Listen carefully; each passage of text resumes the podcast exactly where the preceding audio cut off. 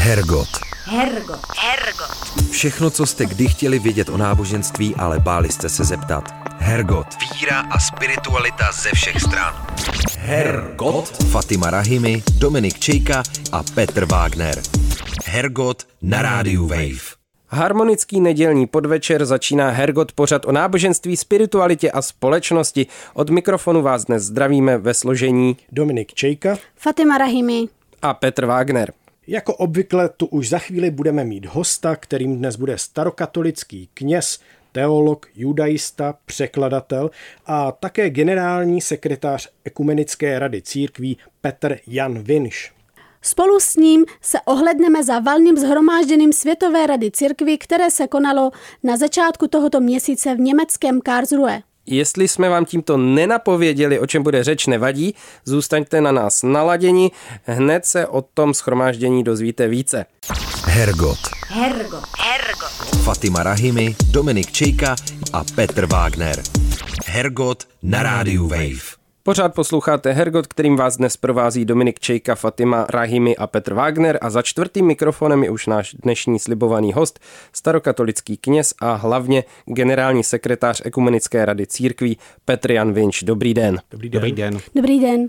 Petře, my jsme si pro náš rozhovor zvolili jako téma valné zhromaždění Světové rady církvy, kterého jste se zúčastnil.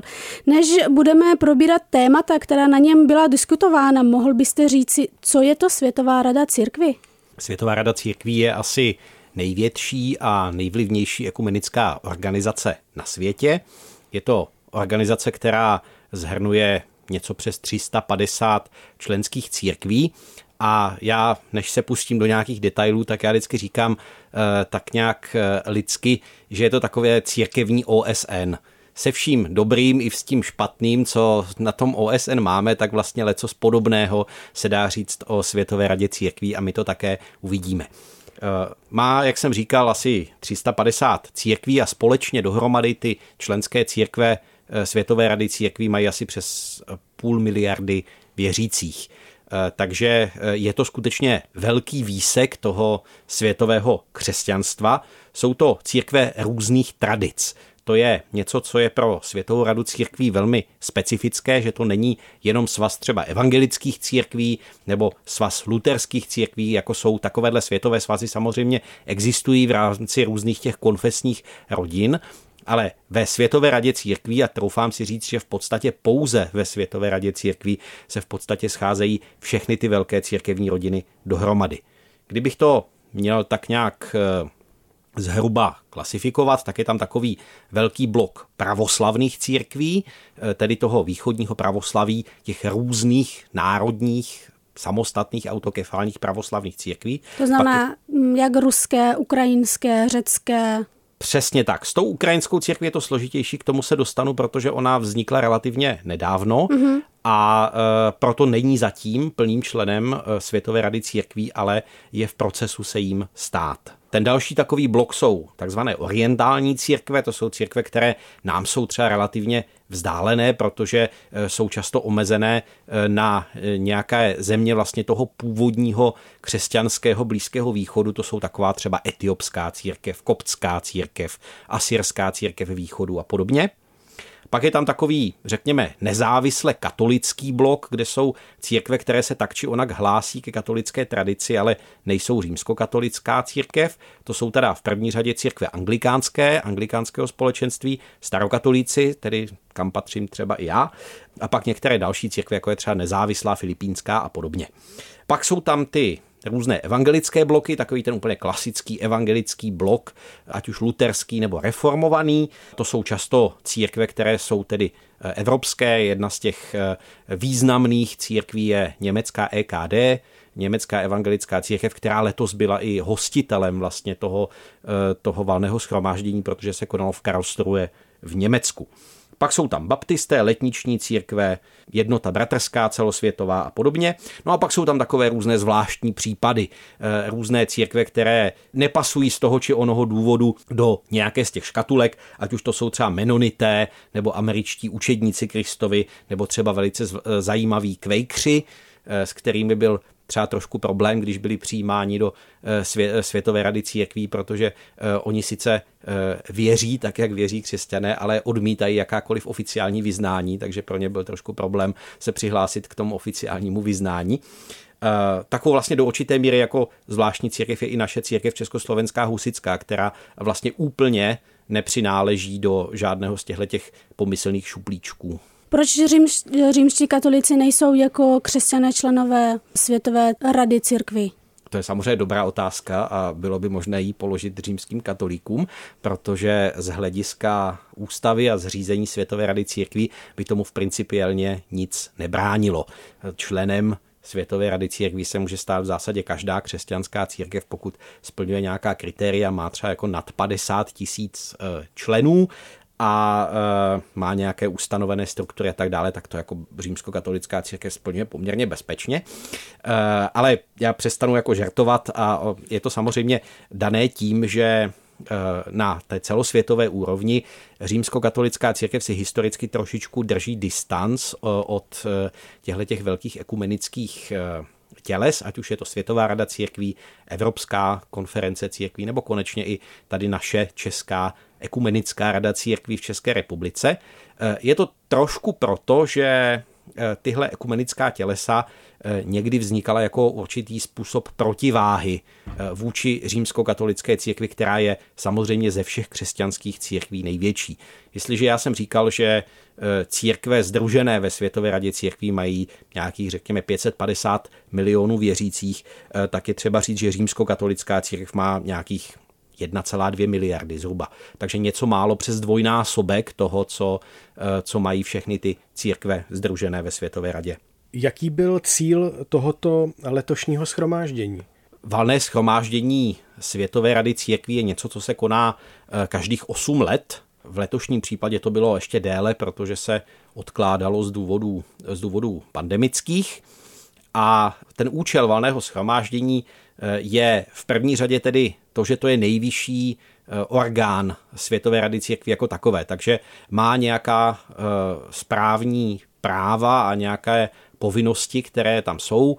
Volí třeba vedení Světové rady církví na celých dalších 8 let, zejména tedy eh, ty prezidenty, kterých je, kterých je eh, vícero, a potom ten eh, vlastní ústřední výbor, který vykonává většinu práce eh, během těch osmi let mezi valnými schromážděními. Takže vím, že to jako nezní úplně sexy, eh, že to je, že to je vlastně takový jako správní orgán, ale patří to určitě k tomu valnému schromáždění a je to, je to něco, co je potřeba. Zároveň ale valné schromáždění je také momentem, kdy se církve, které na něm jsou reprezentovány svými delegáty, což jsou často, eh, často ti nejvyšší představitelé té církve, nebo prostě někdo, kdo má autoritu a je, je vybaven tedy tou autoritou mluvit za tu církev, eh, tak eh, je to příležitost, kdy se tedy mohou takto v společenství, které nemá ve světě obdoby, vyjadřovat i k různým společenským otázkám, což je asi to,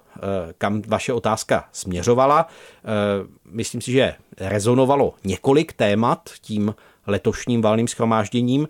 Eh, tím jedním byla klimatická krize, dalším takovým tématem, které se tam výrazně točilo, byla otázka eh, situace na Blízkém východě a pochopitelně se eh, diskuze nevyhla ani situaci a válce na Ukrajině. My se k těm jednotlivým tématům ještě určitě dostaneme, konec konců to je jádro asi těch našich otázek, ale eh, ještě bych na chvilinku odbočil. Mezi hosty schromáždění byli i židovští a muslimští duchovní delegáti. Proč byli na schromáždění zrovna teda zástupci těchto dvou náboženských směrů, ale jiné duchovní tradice tam třeba nebyly? Je to tím teda, že jsou považováni teda taky za monoteisty a a, a, a politejsti nebyli přizváni, nebo jak Myslím to si, vlastně? že ta, ta logika, je, logika je, že jsou to zástupci těch abrahamovských náboženství.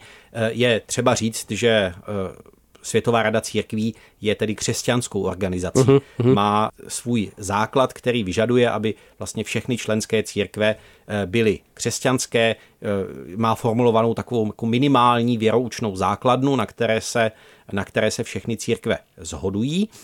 To znamená, není to mezináboženská instituce. Uh-huh. Jestliže jsou přizváni pozorovatelé nebo hosté i řečníci jiné víry než křesťanské, třeba na valné schromáždění, což se stalo, tak jsou přizváni skutečně jako hosté v rámci toho, že Světová rada církví spolupracuje samozřejmě s různými i nekřesťanskými organizacemi, které se věnují třeba mezináboženskému dialogu. Tak eh, eh, jeden takový příklad, který můžu říct, tak eh, přímo na valném schromáždění vystoupil rabín David Fox Sandmelk, což je předseda Mezinárodního židovského výboru pro mezináboženské konzultace, takže přesně právě takové jako židovské organizace, která se zabývá mezináboženským dialogem. A ten ve svém vystoupení zhodnotil třeba to, že se Světová rada církví historicky velmi silně zastávala nebo zastávala a propagovala boj proti antisemitismu a uznávala i to, že eh, ten křesťanský antisemitismus, který nelze popřít, eh, byl i jedním z těch faktorů, který mohl vést eh, k hrůzám holokaustu. A my víme, že Světová rada církví, která vznikla po druhé světové válce, tak i na tohle temné, řekněme, dědictví křesťanství nějakým způsobem reagovala a reagovala na něj tím, že odmítla antisemitismus jako něco, co je zcela nepřijatelného, jako něco, co se eh, co je vlastně hříchem proti člověku i proti Bohu. Vy už jste naznačil šíři těch probíraných témat. Byla to témata teologická, environmentální a také politická. Když se zaměříme teď na teologická, eh, o čem byla řeč? Tak tady je možná třeba říct, že eh, samotná Světová rada církví těch vysloveně teologických témat až tolik nespracovává. Je to dané tou šíří křesťanstva, která je tam přítomná, která je vlastně skrz ty členské církve součástí Světové rady církví a jak jsem říkal, ona má takovou jako minimální teologickou definici, která je podmínkou členství, ale eh, že by se vysloveně eh, mezi těmi členskými církvemi vedl nějaký skrz Světovou radu nějaký eh, teologický dialog, to se neděje. To se děje skrz tu komisi pro víru a řád, kterou Světová rada zřizuje Eh, spolu s římskokatolickou církví. Nicméně samozřejmě i v těch eh, tématech, která se probírají a která spíš než takového toho klasického těžkého teologického charakteru, jako že by se mluvilo o ospravedlnění, o vykoupení a o takových těch prostě teologických tématech, tak se spíš mluví o těch věcech, které mají přesah do společnosti. Protože tam eh, jsme nějakým způsobem všichni na jedné lodi a můžeme se nějakým způsobem vyjadřovat k těm společenským tématům. Takže eh, jestliže slyš, slychám občas, eh, občas takovou jako eh, výtku nebo stížnost, že se tyhle ty ekumenická grémia nejenom Světová rada církví, ale i další, eh, zabývají eh, vlastně vším možným prostě od klimatu přes, já nevím, politiku všelijakou a že vlastně se málo zabývají tou samotnou zvěstnou teologickou jako věcí, tak to je prostě tím, že to prostředí k tomu není ani určeno protože jestli se někde jako vede dialog, tak se vede mezi těmi jednotlivými církvemi navzájem, ale tohle gremium je tak široké, zase ta analogie s OSN, taky tam e, mezinárodní vztahy e, se řeší, řeší jaksi mezi jednotlivými státy, tady se řeší sta, e, vztahy trošku na jiném, e, na jiné úrovni. Takže na samotném valném schromáždění na těch plénech toho teologického za stolik nezaznívalo, spíš společenského. Jestli se někde to teologické dostalo ke slovu, tak to bylo třeba v rámci těch dílčích setkání, eh, třeba těch takzvaných konfesních setkání, kde se setkávaly církve, které k sobě mají konfesně blízko. Takže třeba naše starokatolická skupina, která tam byla zastoupena, eh, tak se takto setkávala s anglikánskou církví, s kterou jsme už eh, mnoho desetiletí ve společenství, setkávala se se švédskou církví, což je luterská církev, s kterou jsme vlastně ve společenství relativ, od, od relativně nedávné doby, setkávala se s, s indickou církví Martoma, eh, s kterou jsme teď nedávno uzavřeli dialog a společenství, do společenství budeme eh, pravděpodobně brzy vstupovat. Takže eh, na této rovině se tam ten teologický dialog děje a zároveň tím bych asi tohle uzavřel.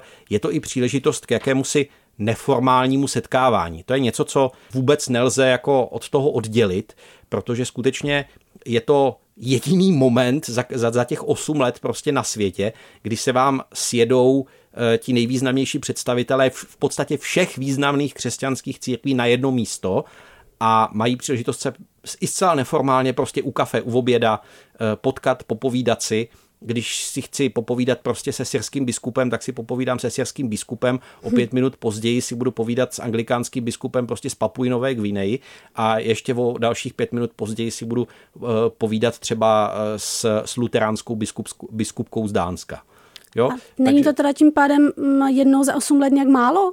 Nemělo by se to dělat častěji, třeba jednou aspoň za čtyři roky? Tak já bych samozřejmě nebyl proti, ale uh, zorganizovat, to je třeba říct, že zorganizovat takovouhle opravdu jako monstrózní akci, uh, to je uh, něco, něco opravdu náročného, je to taky finančně určitě nesmírně náročné, protože zase ještě si uvědomte, že tam nejsou jenom ti delegáti, vyslaní z těch církví, kde říká se 350 plus církví, každá Některé, někdy menší posílají třeba jednoho delegáta, někteří posílají, ty větší posílají vícero delegátů a teď samozřejmě u těch církví, kterým na tom záleží, tak ti pak třeba k těm delegátům posílají ještě poradce, eh, další prostě podporu, zástupce třeba, třeba teologických akademických institucí.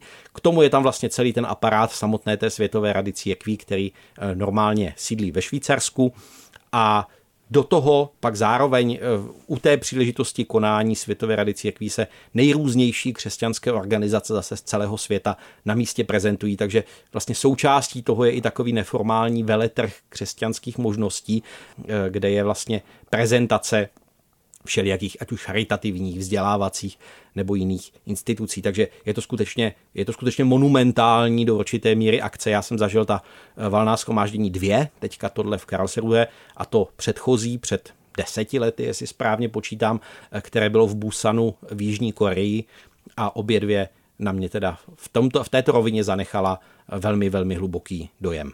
Hergot. Hergot. Hergot. Fatima Rahimi, Dominik Čejka a Petr Wagner. Hergot na rádiu Wave. Pojďme do těch témat, eh, řekněme, jádrových eh, toho schromáždění.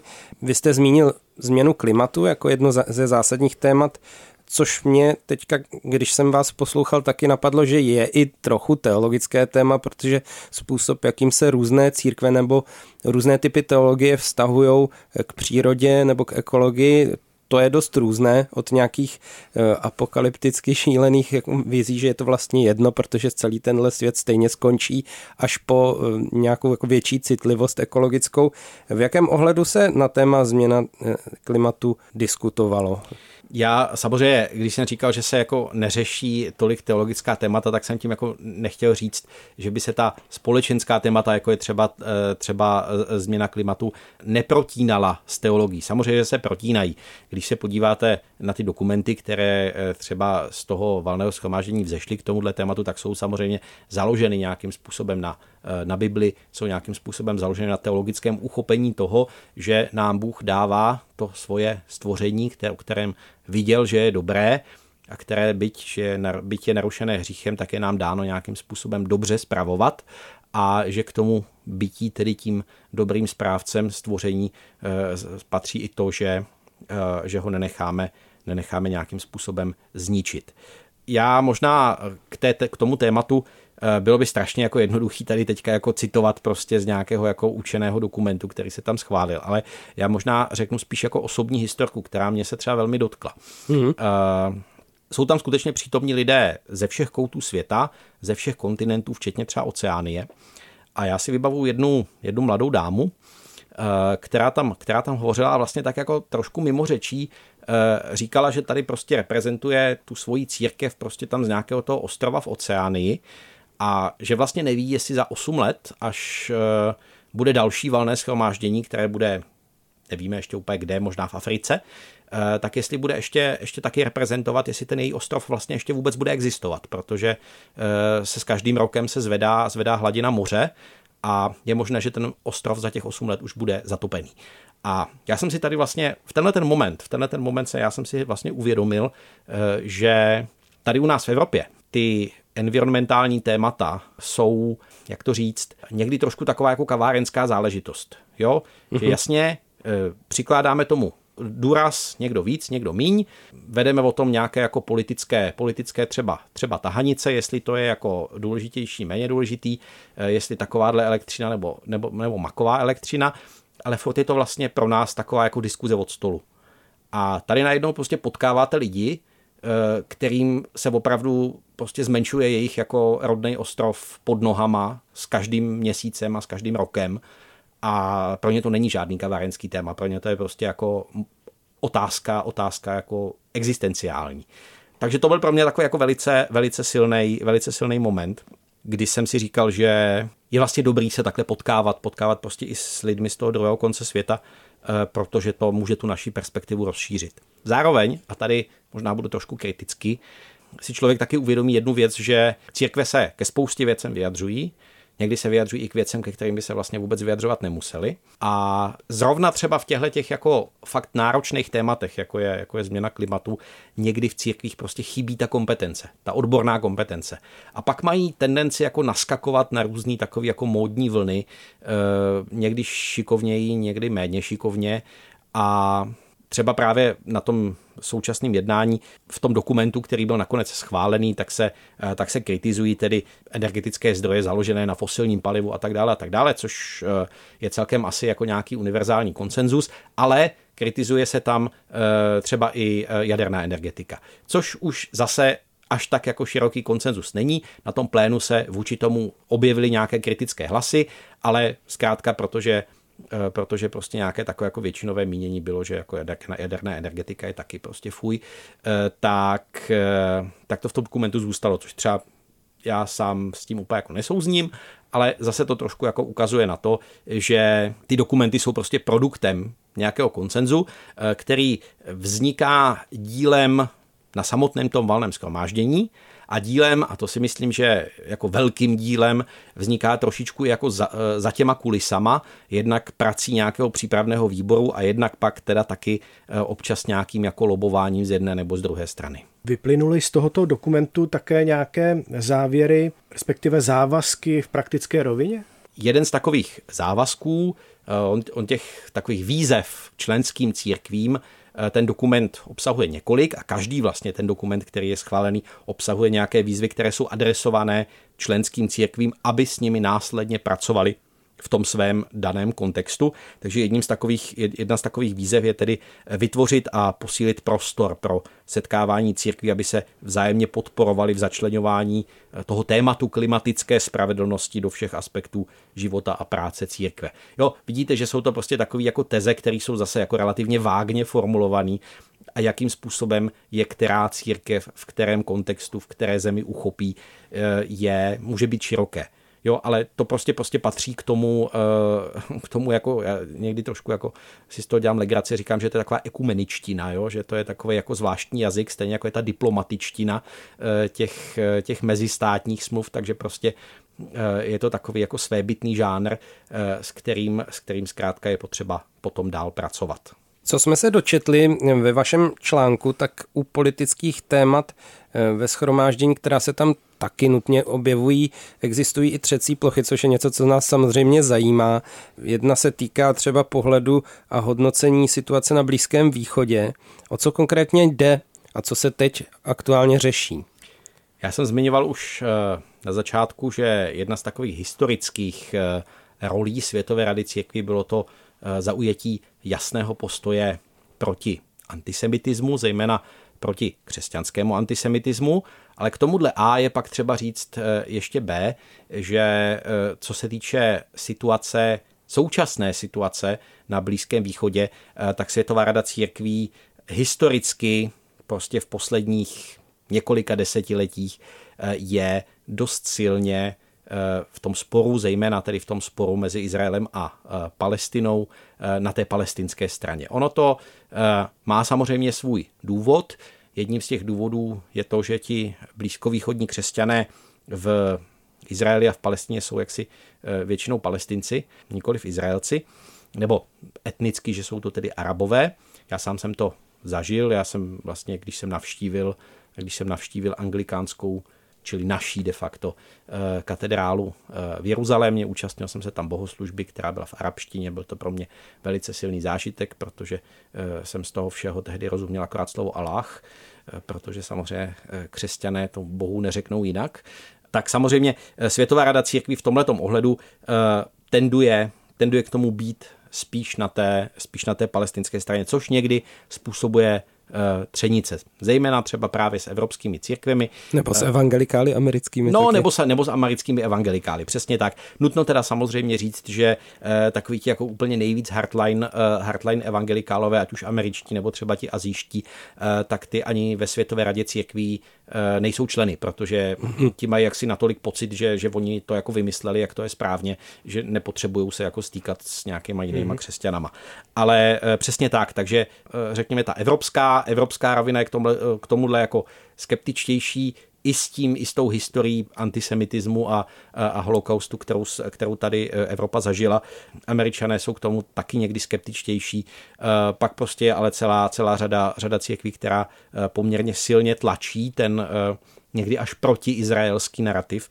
Eh, takže třeba velká, velký boj se strhl o to, že v tom dokumentu k situaci na Blízkém východě eh, byl Izrael v tom, v tom původním návrhu byl natvrdo označený jako stát, který praktikuje apartheid, což eh, se potom proti tomu se zvedly teda, teda hlasy a ta formulace byť je teda vůči Izraeli stále velmi kritická, tak byla trošku zmírněná.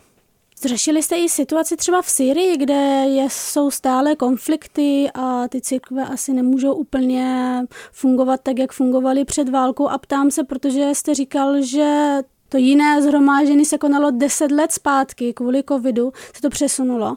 Takže vlastně začala v té době ta válka v Syrii. Ano, určitě Sýrie se také zmiňovala stejně jako se Eh, do eh, jednání Světové rady církví dostal, dostal, dostala i situace v Iráku. Eh, tady je zase třeba říct jednu věc, že ten určitý fokus na ten izraelsko-palestinský konflikt, který Světová rada církví historicky má, je daná tím, jaké členské církve v ní jsou. Když se, podíváme, když se podíváme do některých těch dalších zemí Blízkého východu, typicky je to třeba vidět na Libanonu, tak Libanon je poměrně silně křesťanská země, ale většina libanonských křesťanských církví je eh, spjata se svatým stolcem. To znamená, eh, jsou to sice východní církve, ale ty sjednocené s Římem. To znamená, ty nejsou členy Světové rady církví. V Sýrii eh, je to podobně, jakkoliv eh, někteří syrští křesťané eh, byli třeba tady přítomní, já jsem se sám s některými z nich setkal. Takže to, že ten fokus je víc historicky položený na, tu, na, na Izrael-Palestinu, než na některé další části, je trošičku dané i tím, eh, že jsou tam jaksi přítomny ty církve, kterých se to hodně týká v té Palestině, jakkoliv samozřejmě Sýrie, Sýrie byla vždycky traktována a vždycky, vždycky byla vnímaná jako něco, kde je potřeba se těch křesťanů, kteří tam jsou a trpí, zastávat. Asi nemůžeme nechat ta ožává témata stranou. Stranou nemůžeme nechat situaci na Ukrajině třeba, kde v tomhle eh, tématu taky nemohlo dojít úplně ke schodě. Eh, jaké názory na sebe narážely? K čemu tam došlo? Tak tady je třeba říct, já jsem to už na začátku zmiňoval, že jedním z těch velkých bloků křesťanských církví, které jsou součástí Světové rady církví, eh, je ten blok pravoslavný, uh-huh. tedy těch východních pravoslavných církví, z nichž samozřejmě ta největší je Ruská pravoslavná církev. Eh, je to něco, co eh, práci Ekumenické rady církví, Světové rady církví dlouhodobě ovlivňuje a Světová rada církví si velmi zakládá na tom, že to je vlastně grémium, kde i ti pravoslavní, kteří jinak eh, alespoň některé ty pravoslavné církve jsou k ekumenismu obecně a k mezicírkevním vztahům jaksi notně skeptické, takže Světová rada církví si velmi zakládá na tom, že, že má tedy ve svých členských církvích i ty církve pravoslavné. Což samozřejmě potom ale v takovýchhle tématech, která se dotýkají tak ožahové záležitosti, jako je válka na Ukrajině, má taky svůj efekt.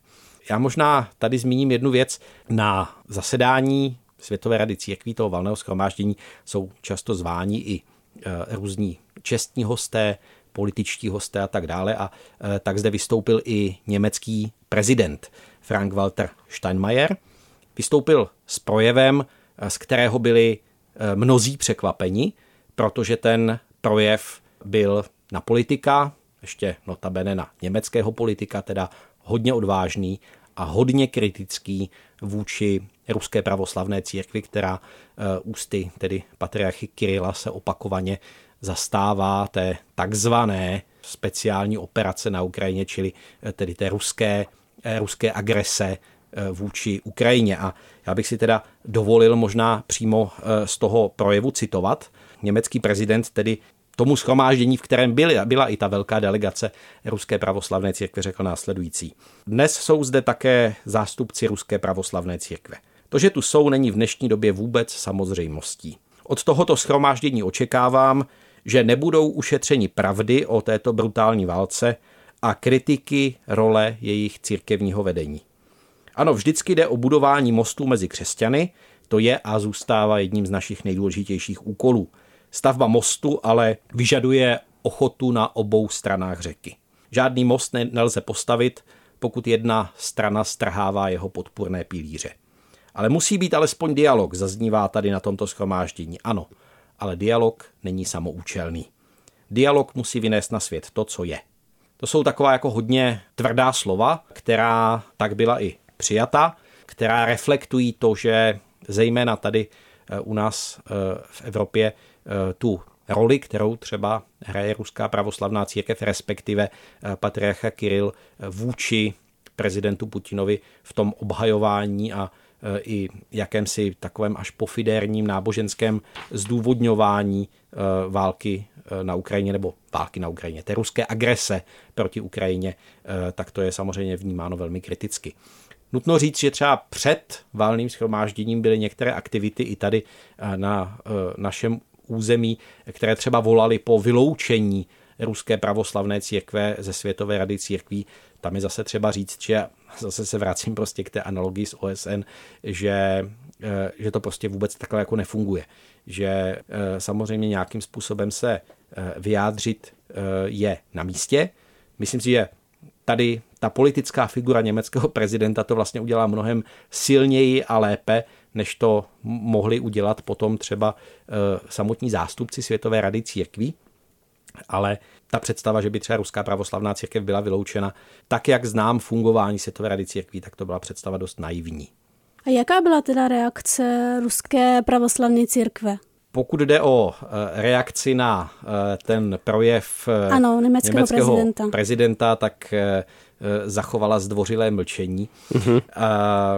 Několikrát tam nicméně potom během toho jednání vystoupili zástupci této delegace, zejména teda eh, její, její vedoucí, ať už tedy v návaznosti na ten projev německého prezidenta a ještě výrazněji potom samozřejmě v okamžiku, kdy se projednával samostatný dokument o, eh, o Ukrajině, a e, tam za sebe teda teď řeknu prostě svůj osobní názor v zásadě ukázali, že to, co říkal, to, co říkal německý prezident, je do puntíku pravda. Mm-hmm. To znamená? To znamená, že v zásadě hájili tu pozici ruské pravoslavné církve, včetně tedy e, těch e, pozic patriarchy Kirila v zásadě vyjadřovali, že mezinárodní společenství ani nakonec Světová rada církví eh, se do těchto vnitřních záležitostí nemá co vměšovat mm-hmm. a že ten problém eh, není jenom na straně ruské, ale i na straně ukrajinské a podobně. Zkrátka prostě taková ta retorika, tak jak jsme na ní bohužel za posledního půl, tři čtvrtě roku z Ruska více než zvyklí. Hergot. Hergot. Hergot. Všechno, co jste kdy chtěli vědět o náboženství, ale báli jste se zeptat. Hergot. Hergot na rádiu Wave. Jak vy osobně si vysvětlujete, že se křesťané nejsou schopni shodnout v pohledu na záležitosti, ve kterých hraje tak výraznou úlohu politika? Já si myslím, že stejně jako u těch otázek environmentálních, tak i u té otázky třeba tady války na Ukrajině, eh, to možná nejlíp shrne taková zase osobní historka z nějakého setkání. Setkal jsem se eh, tam s jedním syrským křesťanem a bavili jsme se o těchto tématech a on tak eh, trošičku s takovým smutným pokrčením eh, ramen říkal, že to je jako samozřejmě hezké a pochopitelné, že křesťané v Evropě, vy křesťané v Evropě řešíte teďka válku na Ukrajině, ale my v Syrii už ji máme prostě mnoho let a někdy jsme měli ten pocit, že po nás pes neštěkl. A to byl takový jako moment, kdy si člověk zase trošku uvědomil, že my jsme teďka skutečně eh, konfrontovaní s nějakým šokem. Je to prostě velká válka v Evropě, to tady jako nebylo. Od druhé světové války žádná takováhle velká válka v Evropě nebyla. Jestli byly nějaké války prostě v 90. letech na Balkáně, tak byly, řekněme, jako omezené, jakkoliv taky z nich, z nich prostě byli utečenci a, a tak dále, ale takhle velká válka tady nikdy nebyla. Ale eh, jiná místa na světě takovéhle velké války a utrpení a smrt zažívají vlastně neustále. A my si to možná někdy prostě eh, v té své jakési zahleděnosti na ten evropský pupek úplně neuvědomujeme. A takovéhle, takovéhle celosvětové společenství nám dokáže taky trošku eh, nastavit v tomhle zrcadlo. Takže nemyslím si, nemyslím si, že by to, že jsme se nemohli shodnout, my jsme se nakonec na něčem shodli. Ten dokument, eh, dokument byl přijatý, dokument hodnotí tu válku jako na Ukrajině jako nezákonnou a neospravedlnitelnou. Samozřejmě jsou tam prostě třeba momenty, ke kterým já osobně bych byl jako velmi kritický, kdy třeba eh, ten dokument vyzývá eh, k zastavení bojů a v té původní předloze, tak jak byla předložena ještě v ten těsně před schvalováním, tak obsahoval i ten požadavek stažení ruských vojsk, který pak byl na poslední chvíli tak jako dost eh, podivným způsobem z toho vyškrtnut pravděpodobně, to je teď moje spekulace, ale pravděpodobně na nějaký jako lobbying a tlak té ruské delegace eh, někde jaksi za scénou. No, ještě chvilku zůstaneme u konfliktních témat. Dostávají se mezi diskutovaná témata na těchto schromážděních Světové rady církví i témata kulturních válek, třeba manželství osob stejného pohlaví a tak dále. Je to něco, co přichází v tomhle kontextu na stůl? Ano a ne. Mm-hmm. Uh, totiž uh, Tady je důležité si uvědomit jednu věc. Ten princip hlasování ve Světové radě církví je takzvaně konsenzuální. Mm-hmm. To znamená, že jestliže je nějaký dokument, který má být publikovaný, tak se na něm musí shodnout všichni. To znamená, všichni musí hlasovat buď pro, anebo se zdržet hlasování. Nesmí tam být ani jeden hlas proti. To znamená, kdokoliv de facto, já už jsem s tou analogií, analogií s tím OSN jako uh, až otravnej, že jo, ale uh, tam v té radě bezpečnosti, že jo, taky má prostě těch několik členů právo veta, tak tady má to právo veta v podstatě každá členská církev. To znamená, eh, kdyby se objevilo nějaké téma, které je nějakým způsobem zásadně, zásadně rozdělující, jako je třeba otázka manželství osob stejného pohlaví, tak pravděpodobně nebude vůbec možné ho debatovat. Protože, eh, protože se vždycky najdou, najdou nějaké církve, které to prostě zaseknou, ať jedním nebo druhým směrem. Jo, ať už by to bylo, ať už by to byl vůči těm LGBT lidem e, nějaký vstřícný dokument, tak to zaseknou ty konzervativní církve z různých regionů. Naopak, kdyby to byl nějaký jako tvrdě odsuzující, e, odsuzující dokument, e, tak to samozřejmě zase zaseknou ty, ty liberální církve, které Eh, třeba v Evropě nebo ve Spojených státech eh, třeba i mají duchovní, eh, kteří žijí ve stejnopohlavních svazcích, některé církve, které ji oddávají a podobně. Takže ten princip toho, toho koncenzuálního hlasování trošičku omezuje tu škálu témat, které se, které se můžeme dotýkat. Myslím si, a nerad bych, aby mě někdo chytil za, za slovo, ale mám pocit, že ten princip toho koncenzuálního hlasování byl prosazený také z té pravoslavné strany. Eh, a trošičku, trošičku jaksi pod pohruškou, že pokud se tak nestane, eh, tak by pravoslavné církve mohly ze Světové rady církví odejít. A v zásadě tam eh, ta motivace byla taková, aby je nebylo možné přehlasovat. Aby vždycky měli v ruce to, to rozhodující veto. Takže třeba já jsem si velmi dobře eh, všímal, když se schvaloval ten eh, dokument o Ukrajině, velmi dobře jsem si všímal, jak hlasuje ta ruská delegace, tak ruská delegace nehlasovala. Eh, nechala ostatní, aby, aby hlasovali a sama, sama nehlasovala. Takže skrz tenhle ten konsenzuální způsob hlasování, který je pro Světovou radu církví docela specifický, tak je to, i, i ta škála témat je prostě nějakým způsobem omezená. A čistě z osobního hlediska je vám to třeba líto, že, že se tam něco nedostane? Máte nějaké témata, o kterých si říkáte, tohle by bylo fajn, kdyby se to k celosvětové diskuzi dostalo, ale zatím to nejde, nebo doba na to nenazrála? To samozřejmě záleží. Já jsem byl třeba, přiznám se, přiznám se skutečně zklamaný z toho, že eh, ten dokument k válce na Ukrajině, kterou prožívám poměrně eh, intenzivně, Mám i přátele, kteří jsou z Ukrajiny. Měl jsem u sebe i doma rodinu, která utekla z Oděsy a podobně. Takže to je něco, co, se mě velmi bytostně dotýká a byl jsem přiznám se osobně trošku zklamaný z toho, že z toho původního návrhu toho dokumentu, který mě přišel relativně dobrý, nebyl samozřejmě tak ostrý jako ten eh, projev německého prezidenta, byl, snažil se o jakousi vyváženost, když tady já jsem opravdu jako skeptický, jako jakou vyváženost. Jo. Tady, tady si myslím, že jako agresor a oběť, eh, jakou chcete dělat jako vyváženost mezi agresorem a obětí, že jo. Mm-hmm. Ale, ale dobře, jako snažil se prostě alespoň řekněme o nějaký diplomatický jazyk a postupně prostě různými úpravami, připomínkováním a tak dále a tak dále se z něj jako většina těch, eh, většina těch eh, ostřejších jako formulací prostě vyházela, vyškrtala. To mě mrzelo. To se přiznám, že mě, že mě mrzelo hodně.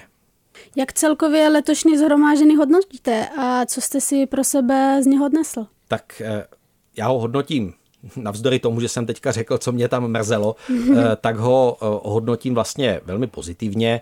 Je to pro mě osobně, je to vždycky, nebo vždycky, po druhé vlastně, příležitost setkat se s lidmi, s kterými se jinak stýkám vlastně se všemi na jednom místě. Tam vlastně přijedete opravdu jako do jednoho areálu, Tady to bylo v tom Karlsruhe, to bylo prostě v takovém jako veletržním, veletržním areálu, kde se normálně konají nějaké kongresy a veletrhy a tak dále a tak dále. A tam opravdu jdete prostě jako v té frontě na oběd a teď potkáváte svého kolegu eh, z ekumenické rady církví, tady z Portugalska, tady prostě z Maďarska, eh, potkáváte prostě eh, kolegu, kterého jste naposledy viděl v Libanonu, v Libanonu prostě pravoslavného, potkáte prostě kolegu, kterého jste potkal v Koreji, před těma deseti lety a tak dále a tak dále. Teď tam přijede tam Canterberský arcibiskup, přijedou tam zástupci z Říma, z toho dikasteria pro jednotu křesťanů. A vlastně spousta lidí, s kterými třeba já i pracovně v rámci svojí práce na komunické radě církví se stýkám, vedu třeba korespondenci, tak najednou je tam mám prostě všechny po ruce. Se všema, se všema si můžu zajít na kafe, se všema si můžu popovídat. To je takové jako, eh, já vím, že to nezní nějak jako vznešeně, ale eh, tenhle ten společenský aspekt je něco, co k tomuhle z tomu setkání neodmyslitelně patří a který je vlastně i pro mě osobně jako velmi silný. A silný je, silné je pro mě i to, součástí toho setkání jsou vždycky i společné modlitby a společné bohoslužby. Ne samozřejmě eucharistické, to možné není, ale uh, ranní a večerní uh, pobožnosti, při kterých vždycky jedna církevní tradice si tu bohoslužbu vezme a udělá ji trošičku ve svém duchu. Takže můžete takhle zažít prostě letniční bohoslužbu, můžete takhle zažít eh, evangelickou bohoslužbu, můžete takhle zažít pravoslavnou bohoslužbu, to jsem zažil v Koreji, to byl velice silný zážitek, kdy eh, jste teďka vlastně viděli pravoslavnou bohoslužbu se všemi těmi zpěvy, se sborem, prostě představte si opravdu pravoslavnou bohoslužbu a té pravoslavné bohoslužby se účastní všichni ti evangelikálové, všichni ti evangelíci, všichni ti prostě menoniti a e, tidleti a tamleti a všichni najednou vlastně sdílí ten společný, společný záměr, byť třeba v tradici, která jim může být absolutně cizí. Jo? To je to že, to, že vlastně i v té tradici, která mě, když se, když se na to jako upřímně, když se na to podívám takhle jako na papíře, tak já jako člověk, který vychází z katolické tradice, tak mě třeba, mě třeba některé evangelikální, letniční eh, a podobně způsoby zbožnosti jsou prostě opravdu hodně vzdálené. A tady najednou je člověk vidí ne na tom papíře, ne v té učebnici prostě eh, konfesní prostě pestrosti, ale tady je vidí jako živé lidi. Jako živé lidi, kteří spolu s ním eh, uctívají téhož pána, kteří spolu s ním se, se, se modlí, kteří úplně stejně upřímně eh, se snaží žít nějaké svoje křesťanské poslání a nějakou svoji křesťanskou identitu.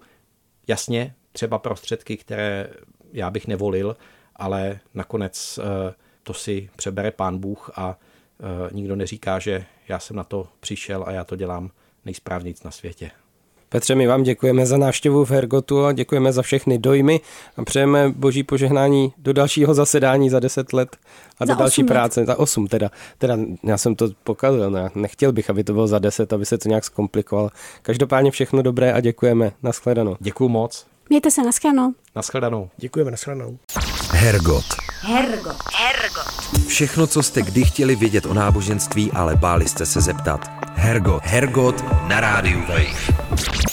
To byl generální sekretář Ekumenické rady církví Petr Jan Vinč pro Hergot Rádia Wave na téma valného zhromáždění Světové rady církví. Tímto máme, myslím, sfouknuté jedno zásadní schromáždění zase na 8 let teda. To je až neuvěřitelný, co? Je to neuvěřitelné, ale zůstávám u toho, že mně to přijde jednou za 8 let málo. No mě vlastně taky, já bych se tam třeba rád taky podíval, třeba ano. bychom se tam mohli nějak vmezeřit, víte. Co, do, co Dominiku za agnostiky progresivní? Dobře, děkuji Petře. Já tu roli rád přijímám.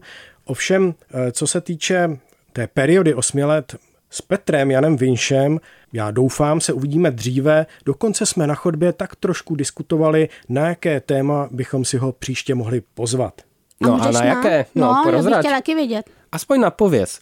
Více, já bych řekl, více mystické, spirituální. Dneska to bylo hodně takové politické, náboženské, abychom tam dostali prostě nějaké to niterno starokatolická mystika. No dobře, tak jo, tak já to beru jako mírně závazný slib. Eh, vy ostatní, co jste nás poslouchali dneska, se mějte moc hezky, příští týden zase s jiným tématem a v trošku jiném složení. Ahoj! Ahoj! Ahoj! Boží keci a příjemná astrální setkání. Hergot. Poslouchejte podcast pořadu Hergot kdykoliv a kdekoliv. Více na wave.cz lomeno podcasty.